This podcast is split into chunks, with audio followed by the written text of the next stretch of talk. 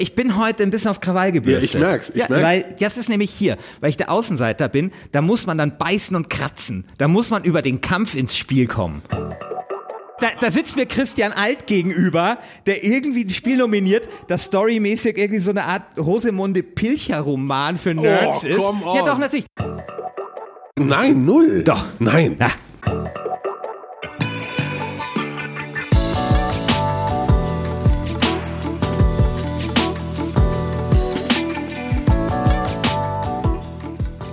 Herzlich willkommen zum dritten Viertelfinalspiel von Last Game Standing. Mein Name ist Christian Alt und mir gegenüber sitzt mein sehr geschätzter Kontrahent und Freund Christian Schiffer. Hi. Danke, äh, Christian, äh, aber ich werde mich von dir heute hier nicht einlullen lassen. Ich erkläre jetzt mal, was wir heute hier machen für die, die das erste Mal bei diesem sehr noch sehr jungen Podcast-Format dabei sind. Wir suchen das beste Spiel und zwar das beste Spiel in Staffel 1 in der Kategorie Beste Story. Und wir suchen das beste Spiel nach dem K.O.-Prinzip. Kennt ihr vielleicht von Fußball-WMs oder aus der Champions League oder gerade ist ja Handball-WM, die ihr sicherlich genauso gefesselt verfolgt wie ich.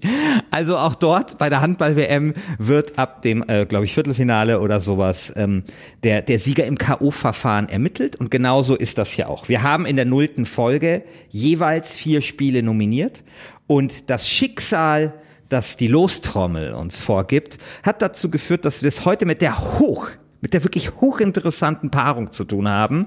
Last of Us, vertreten von Christian Alt und GTA 4, vertreten von mir. Kann man sagen, Christian, das ist in gewisser Weise ja auch ein vielleicht Kampf der Giganten. Also es ist Nein, das doch, ist es nicht. Nein, es ist ein Kampf David gegen Goliath. Ja, und ich bin ich- Goliath. ja, ja, ich weiß gar nicht, warum Nein, nein. ich hier bin, um ja, ja. ehrlich zu sein. Christian, pass auf. Ich meine Kampf der Giganten unter anderen Gesichtspunkten, nämlich äh, The Last of Us gilt als eins der Spiel, äh, besten Spiele äh, mit als, als eins der Spiele mit der besten Story, was natürlich völliger Unsinn ist und was ich heute äh, dekonstruieren werde.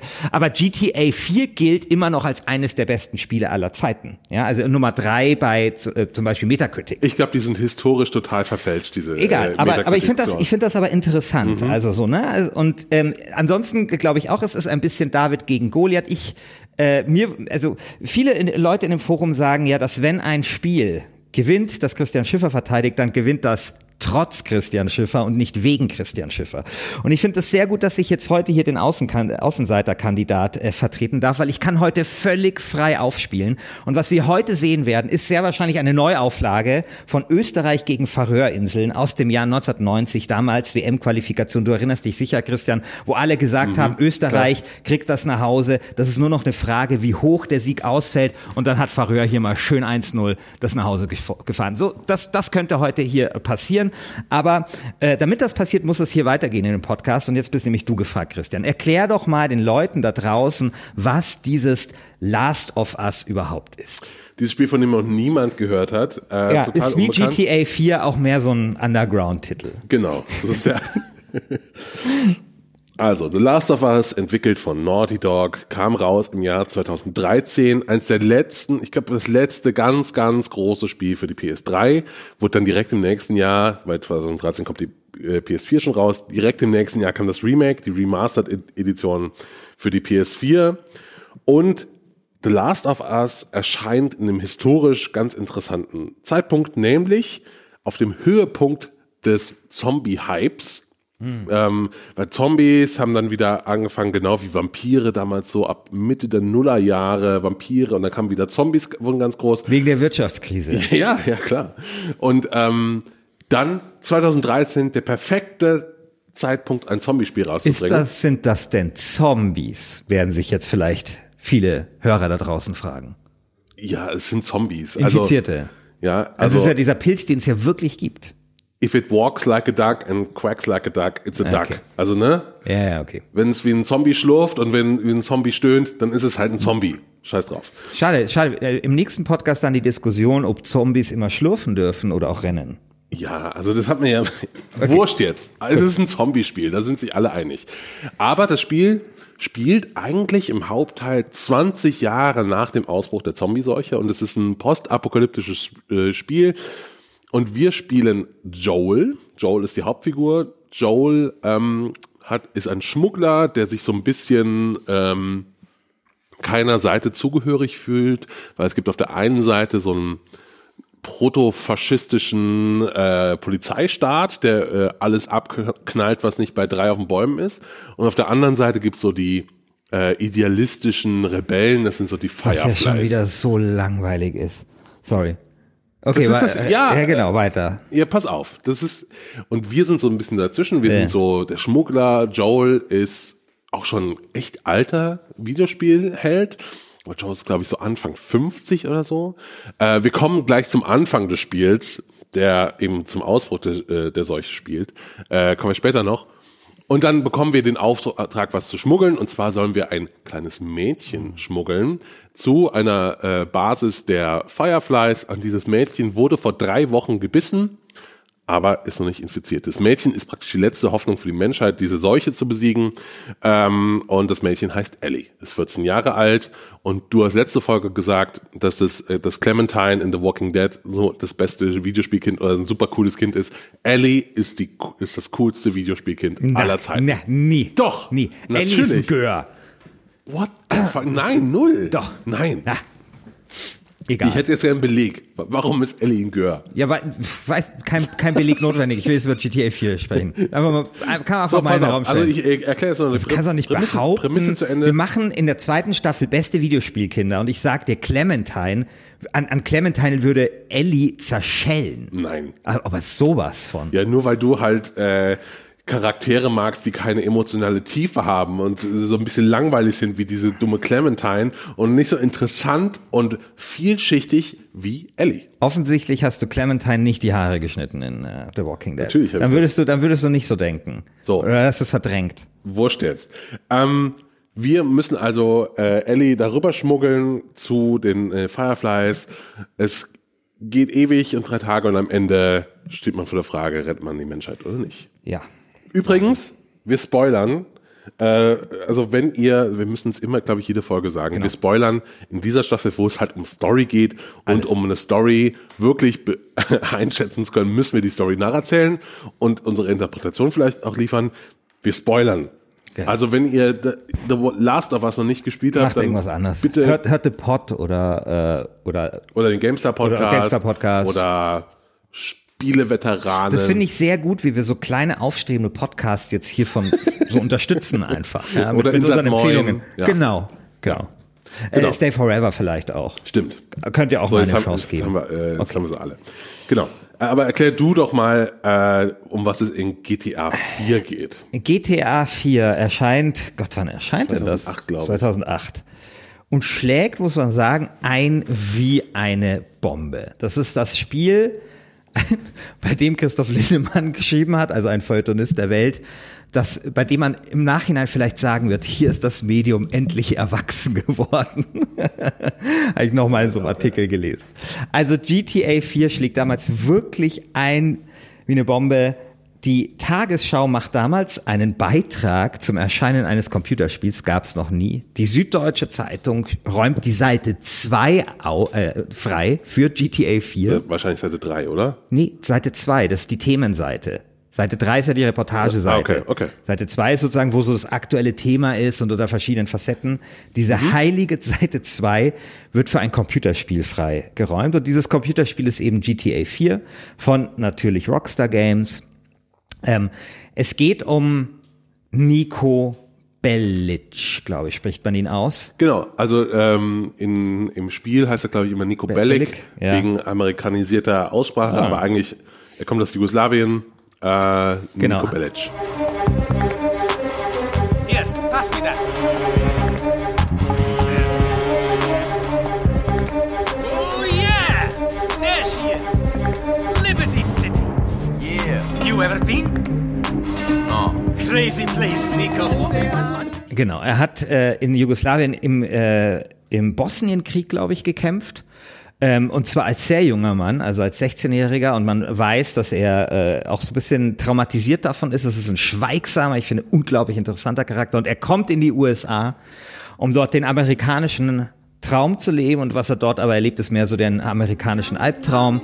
Also er fängt irgendwie an, so bei seinem Cousin, glaube ich, so ein Taxi-Ding, wird dann aber sehr schnell so in die, so eine Spirale der Gewalt und dann eigentlich von einer Unterweltorganisation kommt er zur nächsten.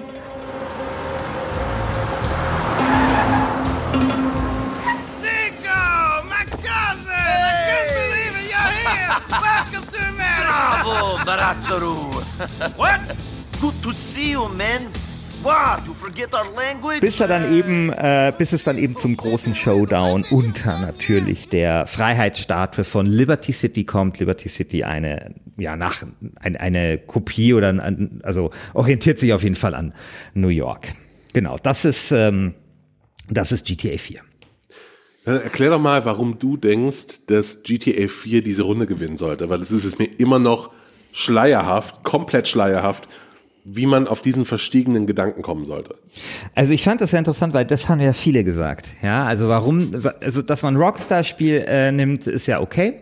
Aber warum denn ausgerechnet GTA 4? Warum denn nicht zum Beispiel GTA 3 oder warum denn nicht äh, Red Dead Redemption? Und ich finde tatsächlich, dass das GTA, das GTA 4 das interessanteste Spiel ist, das Rockstar jemals gemacht hat. Ich finde, es ist das beste Post-9-11-Spiel. Ähm, diese, ich kann dir mal sagen, warum ich es nicht nominiert habe. Ja, damals, als es rauskam, da haben ja die ganzen Feuilletonisten abgespritzt, weil sie irgendwie gesagt haben, das ist ja so geil, der kommt aus dem Krieg. Und dann kommt er in, in das gelobte Land Amerika und was findet er dort? Krieg. Und dann fanden das alle Feuilletonisten so total deep und haben irgendwie so im hohen Bogen abgeleicht, weil sie das so geil fanden. Ich möchte sagen, das ist nicht der Grund, warum ich dieses Spiel nominiert habe. Warum ich es nominiert habe, hat eine ganze Menge mit diesem Charakter zu tun, den ich wirklich einmalig finde in der Computerspielgeschichte. Warum ich es nominiert habe, hat eine ganze Menge zu tun mit dem, wie dieses Spiel Gesellschaft verhandelt. Also wie es zum Beispiel mit dieser Terrorthematik umgeht und wie fein es das auch tut.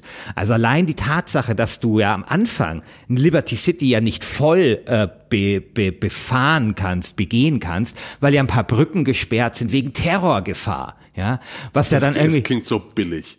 Entschuldigung, Entschuldigung, da, da, da sitzt mir Christian Alt gegenüber, der irgendwie ein Spiel nominiert, das storymäßig irgendwie so eine Art Rosemunde Pilcher-Roman für Nerds Oh, ist.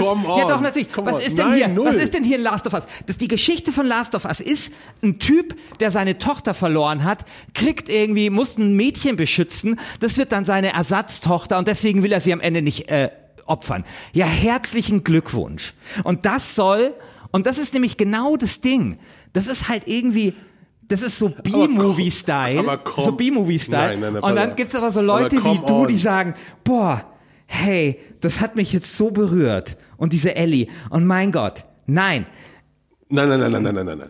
Du, äh, du, du machst hier gerade außer Sache, dass die Entwickler ihr Spiel gaten wollen, dass du halt am Anfang in einem Bezirk von Liberty City bist und halt sagen, okay, was, was könnte der Grund sein? Ja, es, die sind gesperrt wegen Terrorgefahr. Nein. Machst du halt so voll das große Ding drauf. Entschuldigung, Christian, das ist ein großes Ding, weil es natürlich nicht nur das ist, sondern das wird ja auch wiedergespiegelt dann in den Radiosendern, in den, auf, im Internet, im Fernsehen, zum Beispiel, wenn dann diese, wenn diese Brücken geöffnet werden, dann gibt's dann voll die Diskussion über die liberalen Radiosender fe- feiern das voll ab. Weasel News, also die Konservativen, finden es, finden es völlig unverantwortlich, dass man das jetzt machen kann und einfach macht und so und wann, wann passiert wo der nächste Terroranschlag. Und das ist total raffiniert. Das ist ja genau das, was wir heute ja immer noch diskutieren.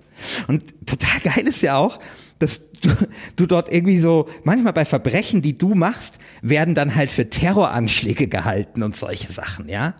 Und das finde ich, das ist so ein Spiel, das spielst du im Jahr 2019 und das sagt dir immer noch was über das Jahr 2019.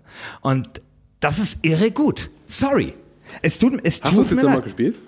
Ich habe äh, ich hab GTA The Movie gespielt und habe mir ein paar äh, Let's Plays angeschaut, weil ich hatte keinen Bock, irgendwie jetzt nochmal meine äh, PS3 zu entstauben. Deswegen nur, weil Christian Alt die Genialität dieses Spiels nicht einsehen möchte. Ähm, ähm, und das, das ist halt super. Und dann kommt eben noch dieser Charakter, der natürlich, und das zählt ja zur Story dazu, der ähm, ein Migrant ist, das ist ja auch mal was Schönes. Also so, dass diese, dieses, dieses du kommst dort an und diese Welt öffnet sich. Das ist natürlich ein super Thema auch für ein Open-World-Spiel. Und der total schweigsam ist. Und über den du nur so nach und nach herausfindest, was ihm passiert sein könnte, damals so im, im Jugoslawienkrieg. Und der so einfach in diese Scheiße da wieder so hineingezogen wird. Und das ist natürlich auch eine super ist das dann eine Allegorie eigentlich? Ja, egal. Ich glaube, es ist eine Allegorie. Jetzt tut mir leid, dass ich nicht hier der Ja, okay. Literaturwissenschaftsfuzzi Ich komme bin. gleich mit Philosophie, pass ja, auf. du, du kommst ja. jetzt gleich wieder mit Fabula und weiß nicht Nee, was. nee, nee, nee, nee. ich Ja, komme okay. mit Philosophie, mit Ja. deontologischer Ethik. Ja, genau. Mach da Nee, mal. wirklich. Na, eigentlich ist ja äh, ist ja Last of Us ja viel mehr so ein ähm, ähm, Utilitaristisches utilitaristisches Spiel. Ja, also die, diese diese Entscheidung am Ende, Ja, ja. ja, Aber die natürlich auch wieder so doof. Es ist wieder so, das ist so Utilitarismus für Deppen. Egal. Go. Gut. Auf jeden Fall, auf jeden Fall ähm, auch die, auch diese Sache.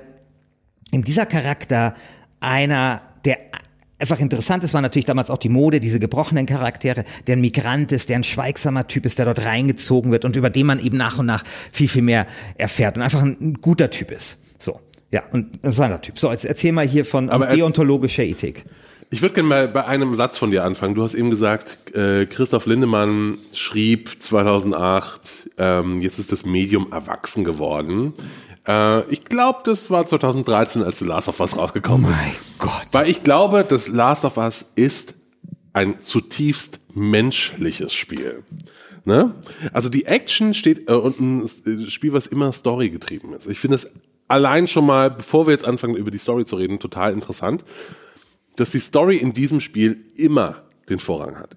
Jedes Mal. Auch wenn du irgendwie dir deine Health Packs craften musst, dann dauert das halt ewig und du musst Joel dabei zugucken, wie er das dann macht und so, damit du mitkriegst, dass es lang dauert. Es geht immer Auch, auch am Anfang, wo man ewig lang über irgendwelche verfickten Trümmer drüber steigt, da würdest du sagen, da steht die Story im Vordergrund?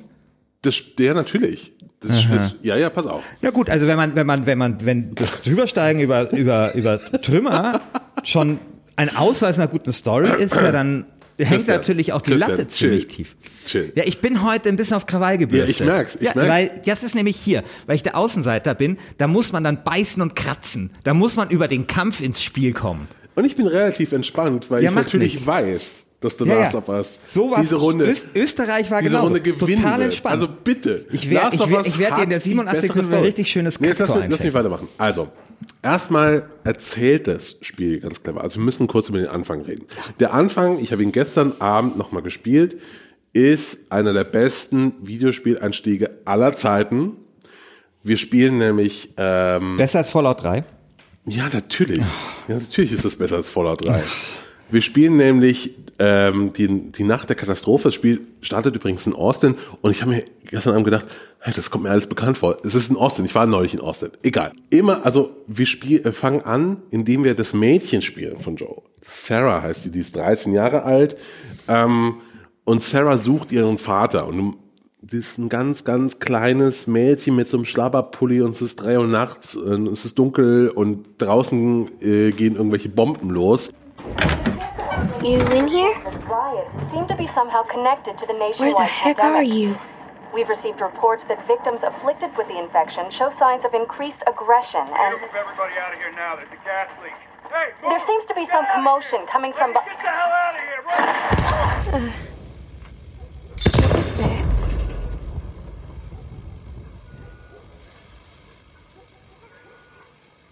Dad?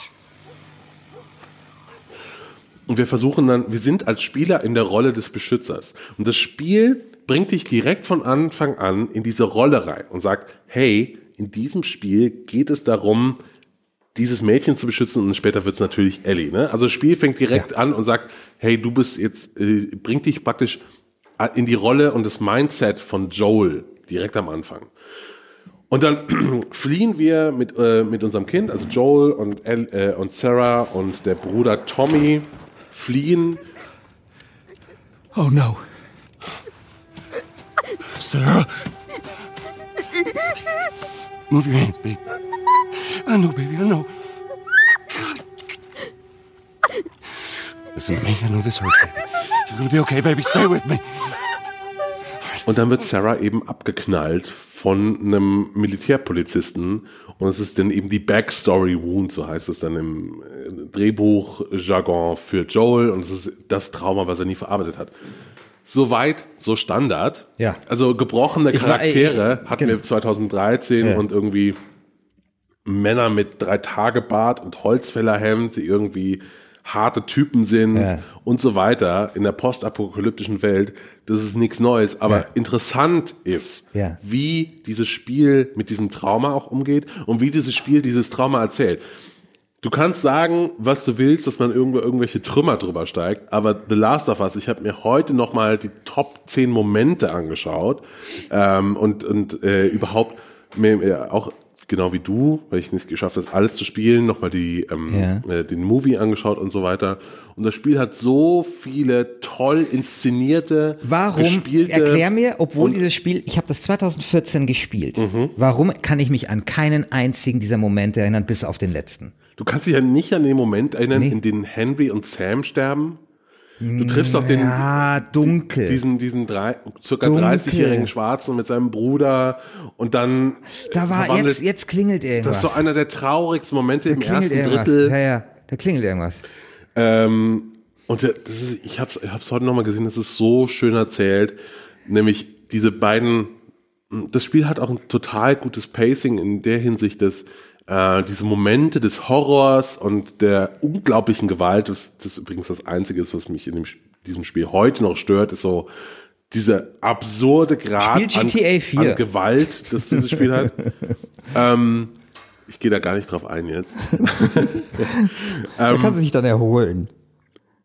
Ähm, dass da im, dass die immer konterkariert werden durch so richtige Momente der Zärtlichkeit. Also es gibt da so einen Moment zwischen der 14-jährigen Ellie und dem circa 13-jährigen Sam, wo sie auch über ihre Ängste reden und über Himmel und Hölle und so weiter. Und danach stirbt eben Sam. Das ist ein richtiger Gut-Punch dann. Und wenn du dir anschaust, wie gut da Regie geführt wird, wie gut das geschrieben ist, wie gut das geschauspielert ist. Du läufst da mit Ellie rum und sie kommentiert das, was du siehst, in so einer sehr, sehr... Das zählt nicht zur lust- Story, ich disqualifiziere dich Natürlich gleich. gehört das zur Ja, aber Story. Schauspiel nicht. Nein, ich, ich sag nur... Ah ja, okay, Kommentare wie, schon. Wie, Ja. Kommentare, wie, wie sie die, andauernd irgendwie, auch wenn du nicht in der Zwischensequenz bist, wie sie das erzählt äh, und wie sie kommentiert, was du machst, ist total cool. Also ich könnte jetzt echt noch lange weitermachen und Lieblingsmomente erzählen, zum Beispiel, wenn Tommy Joel auf die Tochter anspricht, auch so ein krasser Moment, und Joel halt nichts davon hören will. Weil Joel ist, ganz ehrlich, man kann das Argument aufmachen, dass Joel eigentlich der Bösewicht in diesem Spiel ist. Ja, finde ich auch, Also ein, ein kranker Psychopath, fast schon, der alle Leute umballert und sich durch die, durch die Welt, Welt metzelt. Ähm, und es gibt diesen Moment, wo Joel in der Mitte des Spiels versucht, Ellie loszuwerden. Ne? Also so, hey, ich will jetzt nicht die Verantwortung für dieses Kind haben, das ist woanders besser aufgehoben und er traut sich nicht, dieses, sich diesem Trauma zu stellen. Und das allein ist schon total interessant. Und Ja, aber jetzt kommen wir zu ich komme, deontologischen ich komme jetzt Ethik. mal zum, zum, zum, zum Ende. Ne? Ja. Dieses manische Ende. Also bis hierhin äh, war noch alles ein bisschen, war schon spoilerig, aber jetzt geht's Hardcore-Spoiler. Also wir kommen am Ende in dieser Forschungseinrichtung der Fireflies an und äh, ich glaube, äh, den, den Einstieg da rein habe ich jetzt nicht mehr so ganz. Äh, wir werden praktisch von denen aufgegriffen und sind irgendwie bewusstlos und so weiter. Und wir wachen wir praktisch auf. Als äh, Joel wacht auf und äh, steht dann Marlene gegenüber. Marlene ist die Anführerin der Fireflies und die sagt so, hey, Ellie ist schon im OP-Saal. Und ähm, dann erklärt Marlene äh, überhaupt, wie, die, wie sie versuchen, diese Impfung herzustellen, nämlich indem sie Ellie das Gehirn rausnehmen. Ja, weil und der schon Pilz, so- weil der so genau, gewachsen ist Der schon, Pilz ne? ist über den ganzen Hirnstamm und so gewachsen äh, und die nehmen Ellie dann das Gehirn raus, um das Gegenmittel herzustellen.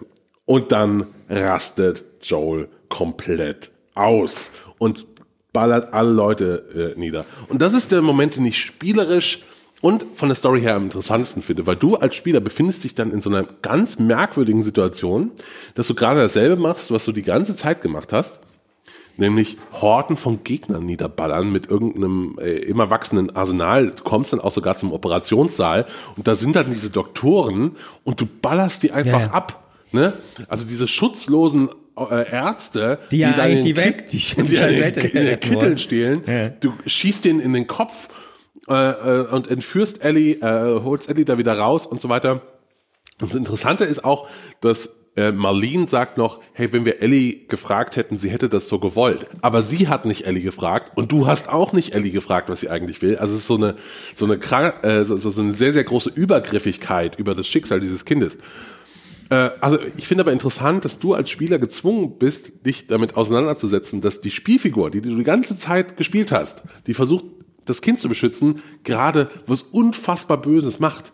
Und diese moralische Ambivalenz am Ende finde ich total interessant. Und ich finde, ist deswegen, habe ich habe ja eben gesagt, es ist ein menschliches Spiel, weil Joel eben komplex ist.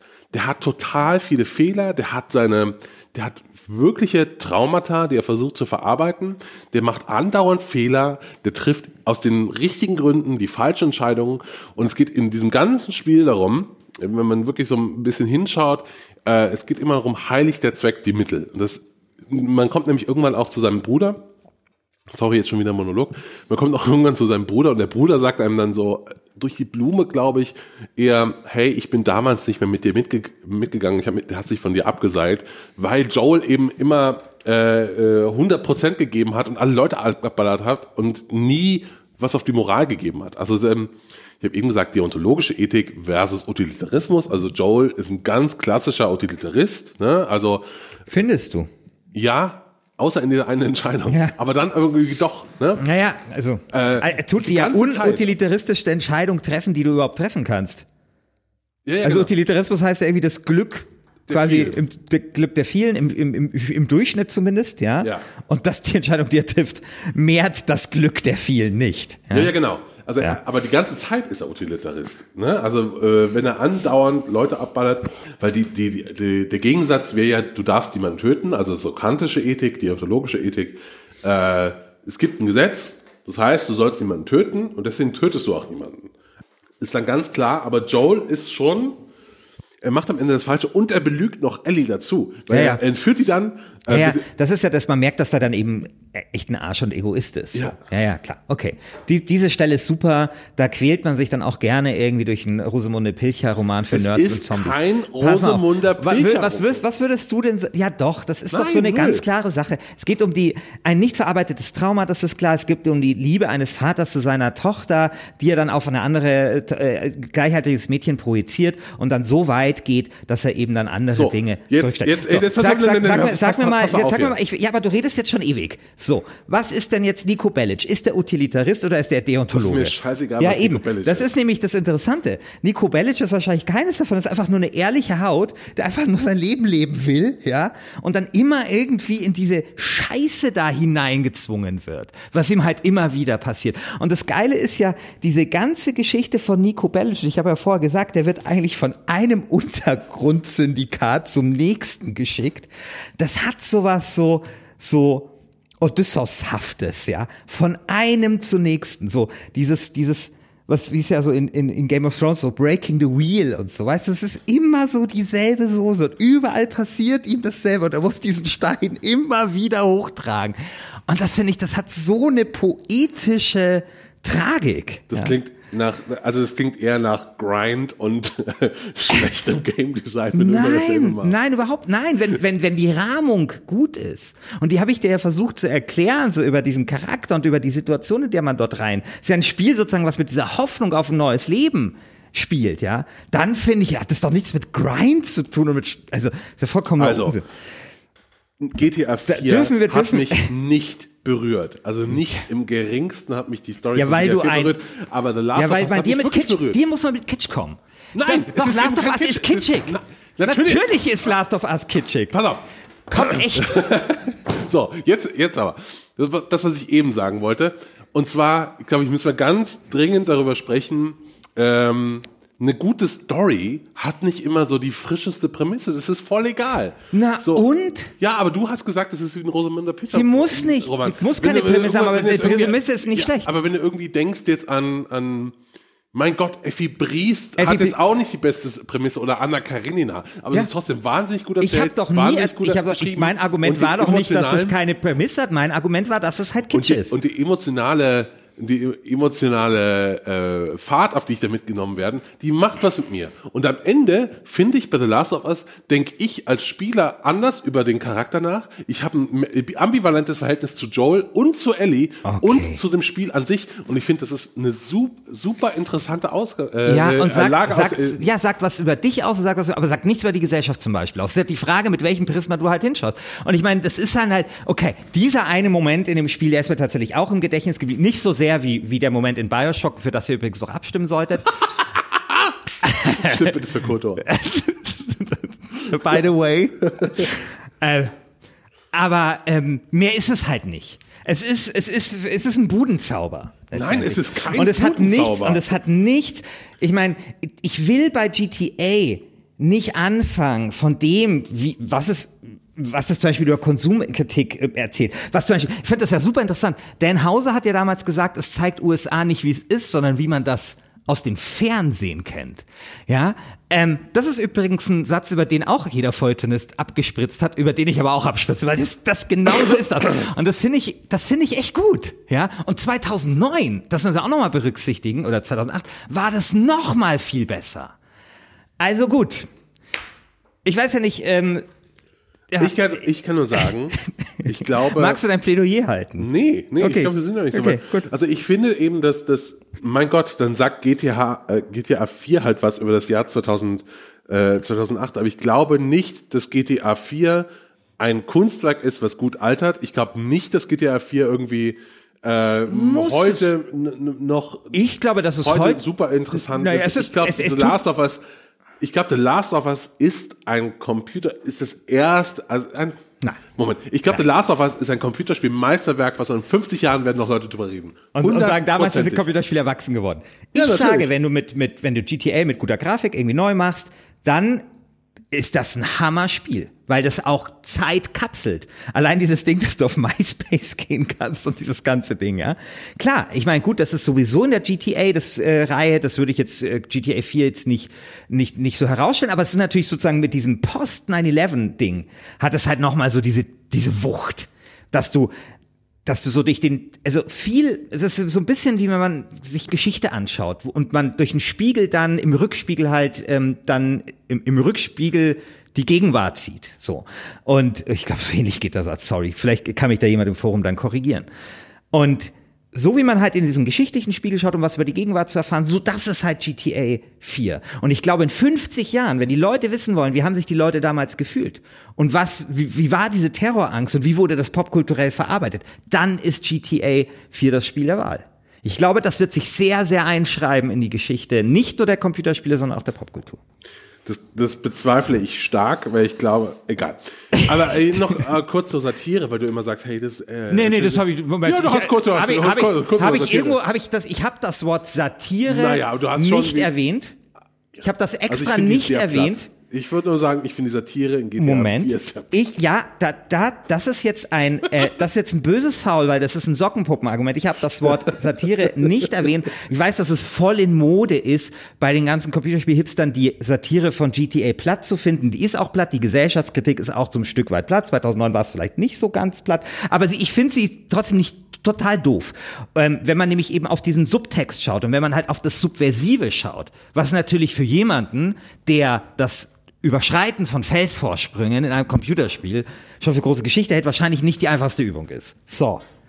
Wenigstens kann man uns heute nicht vorwerfen, dass wir irgendwie uns äh, zu gut befreundet sind. Ich glaube übrigens, dass GTA 4 die letzte Möglichkeit war für ein GTA-Spiel überhaupt subversiv zu sein, weil äh, Computerspiele da noch so nicht Mainstream waren. Am GTA 5 hat es dann wieder probiert, aber dann war schon praktisch das Computerspiel an sich so Mainstream, dass ne, du kannst ja nicht ich fand auch Aussage bei so GTA richtig 5 über- ist es sogar noch greller. Also während so dieses GTA 4 so eine trotzdem so eine traurige Düsterkeit in natürlich diesem total übersteigerten Setting irgendwie Ding ist so dieses GTA 5 ist so also das ist das ist dann das ist mir dann auch zu doof. Also da sitzt dann dieser Gangster auf seiner Liege und irgendwie so der dritte Satz, den er sagt, ist, dass ja die Banken die echten Gangster sind und so. Da denke ich mir, hey, das ist so mit dem Vorschlaghammer. Ja. Und da war eben, da war eben GTA 4 viel feiner. Finde ich. Und, und hat sich da, hat da auch was riskiert, auch mit dieser, mit dieser Hauptfigur von, von Nico Bellic. Ja, was ja, ich meine, GTA 5 riskiert hier gar nichts, aber gut, das ist ja nicht der GTA 5 äh, äh, Folge hier. Ich habe noch eine Sache zu, zu The Last of Us. Also Mhm. ich finde, ich habe das schon in einem, in einem anderen Podcast mal gesagt, so, hey, Escort-Mission, das hat man dann rausgefunden, dass es total gut funktioniert in Spielen und so eine, Verantwortung zu übernehmen für jemanden Dritten funktioniert total gut. Ist jetzt so der heiße Scheiß, so Mhm. Elternspiele, so Daddy Games, ne? Also God of War macht das auch und Bioshock Infinite hat es gemacht und The Last of Us hat, hat es Und, die- und jetzt halt nochmal äh, God of War. Achso, hast du ja gesagt. ja, genau. Genau. Äh, aber ich glaube, es gibt noch was anderes, was in dem Spiel interessant ist. Nämlich, während du im, im Film gibt es so, so einen Begriff, der heißt Save the Cat. Das ist so ein Drehbuch, Lehrbuch aus dem Jahr 2007 oder so. Da geht es eben darum, dass er in den ersten zehn Minuten von einem Film der Held immer, der Held immer irgendwas Gutes machen muss, damit du mit ihm mitfühlst, damit du merkst, ah, okay, das ist der Gute, ich bin auf seiner Seite und so. Das, wenn man darauf achtet, haben ganz viele Filme so Save the Cat Momente, wo halt in den ersten zehn Minuten irgendwas, wo der irgendeine gute Entscheidung trifft. Und ich würde sagen, äh, The Last of Us hat einen Kill the Cat Moment. Und äh, The Last of Us hat rausgefunden, dass wenn man dem Spieler bewusst was wegnimmt, dann baut man eine sehr, sehr starke emotionale Bindung zu diesem Spiel auf. Das hat Final Fantasy VII ja auch schon gemacht. Ja. Ähm, in dem Tod, äh, äh, Ja, Area, ja, oder wie heißt? Ares? ja, ja, äh, äh, Ari, äh, Aris, ja, genau. Äh, ähm, und dann jetzt The Last of Us auch, in dem das Kind, das man vorher noch, zehn Minuten vorher noch gespielt hat, einfach stirbt. Ja. Und die allein, Das also sind die, ja echt nette Psychotricks. Also muss man sagen. Also diesen Budenzauber macht das ja wirklich gut. du sagst Budenzauber, ich sage, es ist einfach gut geschrieben. Es ist einfach gut geschrieben und gut gespielt und gut äh, äh, Es ist, es ist auf der, auf der Plot-Ebene oder was war das, äh, Sujet-Ebene ist es ganz gut. Es ist ein verdammt Ist natürlich ganz gut. Aber natürlich ist die Story eines Spiels, das haben wir ja auch ein bisschen ausgelotet schon in den anderen Folgen, besteht natürlich auch aus ein bisschen mehr. Ja. Und ähm, da ist halt dann einfach, äh, das spielt natürlich dann äh, GTA 4 seine Trümpfe aus. Ich will nicht so, ich will nicht zu diplomatisch sein, äh, aber ich gebe dir natürlich recht, dass es gewisse, Nee, jetzt jetzt kriege ich hier echt Gewissensbisse, weil ich gehe dich hier extra hart an und jetzt kommst du mit so einem, jetzt kommst du mit so einem Psychotrick, machst mir jetzt hier so ein schlechtes Nee, Gewissen. pass auf.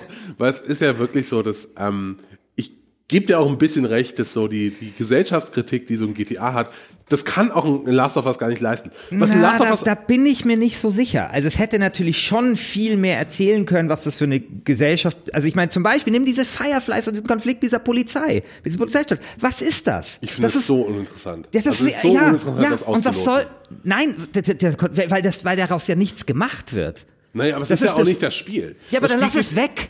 Dann lass es Nein, weg. das ist doch der, der, der, der Hintergrund, von dem das Spiel. Du kannst ja, ja, auch nicht, aber, ja, aber dann, dann ist das, mein Gott, also dann, es ist ja, dann als würdest du jetzt ein lass es Spiel weg. machen, wo es um Demokraten und Ja, aber Republikaner diese- geht, du machst irgendwas anderes und sagst, Ja, hey, aber da das gibt's ist doch Bullshit. Da machst du hier irgendwie, gibst den coolen Namen Fireflies und Das ist doch so. ein cooler Name. Das ist doch super. Ja, natürlich, aber das ist halt einfach so, das ist, das ist trashig. Nein, das es ist trashig, ist Nein, das. nein. Sorry, und da erwarte ich mir mal, da erwarte ich mir ein bisschen mehr Tiefe auch. Ja, es erzählt eine schöne Geschichte, okay, aber dann lies ein fucking Buch. Apropos, Echt? lies ein fucking Buch. Ähm, wir haben schon oft geredet über Emergent Storytelling und so. Und dieses Spiel. Haben wir das? Ne, Wirklich so ja, oft wir, glaube ich, pri privat und keine Ahnung. Ich meine, ich sag, achso, ich meine, okay. Ne? ähm, und man sagt ja immer so, Fallout ist so der König in dieser Disziplin, aber The Last of Us ist wahnsinnig gut, kleine Geschichten in diesen Ja. Set, Sets zu verstecken. Aber wir- also ja, so, so gut. super toll detailliert, da ist in Wollen fast wir, jedem Raum Christian, irgendwas zu entdecken. Wollen, das wir, wirklich wollen toll. wir wirklich jetzt bei Last of Us und GTA 4 die Frage der Spielwelt aufmachen? ich würde sagen, will, willst du das wirklich? Also, also come on. Also die Spielwelt in, äh, in, in, in The Last of Us ist kleiner, ja, Ja, natürlich, ja, aber dafür aber- detaillierter. Ich finde Ja, das interessant. klar, da wird auch mal was Übr- erzählt. Übrigens finde ich super interessant, Aber- dass das Spiel ganz viele Sachen einfach weglässt. Aber das, ja, aber das ist doch genau, also wenn wir über Emer- Emer- Emergent Storytelling, das ist jetzt vielleicht nicht genau das, aber das ist das, was ich am Anfang meinte. Wenn diese Radiosender, das ist ja nicht Teil der Story, das ist eben Teil sozusagen der Umgebung und darüber wird das erzählt. Die, dass das, dass das Schließen einer einer, einer Brücke, eben nicht nur das Schließen einer Brücke, sondern dass da mehr erzählt wird über diese Welt und über die Gesellschaft, in die das spielt. Das ist ja das Geile. Das ist das Geniale, was dieses Spiel macht. Okay. Ich würde sagen, bevor wir uns jetzt im Kreis drehen. Und bevor wir uns prügeln, was ich nicht will, weil ihr wisst nicht, wie groß Christian alt ist. ähm, äh, bevor es jetzt zu weit geht, kommen wir mal zu unseren Schlussplädoyers. Ähm, ich fange einfach mal an, würde ich sagen. Ja. Also, liebe Hörerinnen und Hörer da draußen, ihr wisst doch ganz genau, was das bessere Spiel ist. Also ich, ich habe es eingangs der Folge gesagt, eigentlich muss ich hier gar nichts machen. The Last of Us ist nicht nur der Top-Favorit in dieser Runde. Ich bin mir ziemlich sicher, dass The Last of Us ins Finale kommt. Und wenn Oh, ich liebe Favoriten sterben. also, also wirklich, The Last of Us ist der absolute Top-Favorit in diesem, in dieser ganzen Staffel. Und bitte stimmt für The Last of Us ab, weil unbenommen, Christian bei Gesellschaftskritik, geht nach eurem Gefühl. Ja. Welches Spiel hat euch mehr berührt? Ja, ja, ja. Welches Spiel hat euch Jetzt, vielleicht auch zum Weinen tust- gebracht? welches Spiel, an welches Spiel denkt ihr heute noch gerne, heute noch gerne zurück und denkt, hey, mit diesen Charakteren will ich gerne noch mal Zeit verbringen und bald kommt ja auch schon Teil 2. Und die Vorfreude auf Teil 2 Ja. denkt noch mal an, zurück an, wie gut Teil 1 war. The Last of Us Okay. hat die beste Story.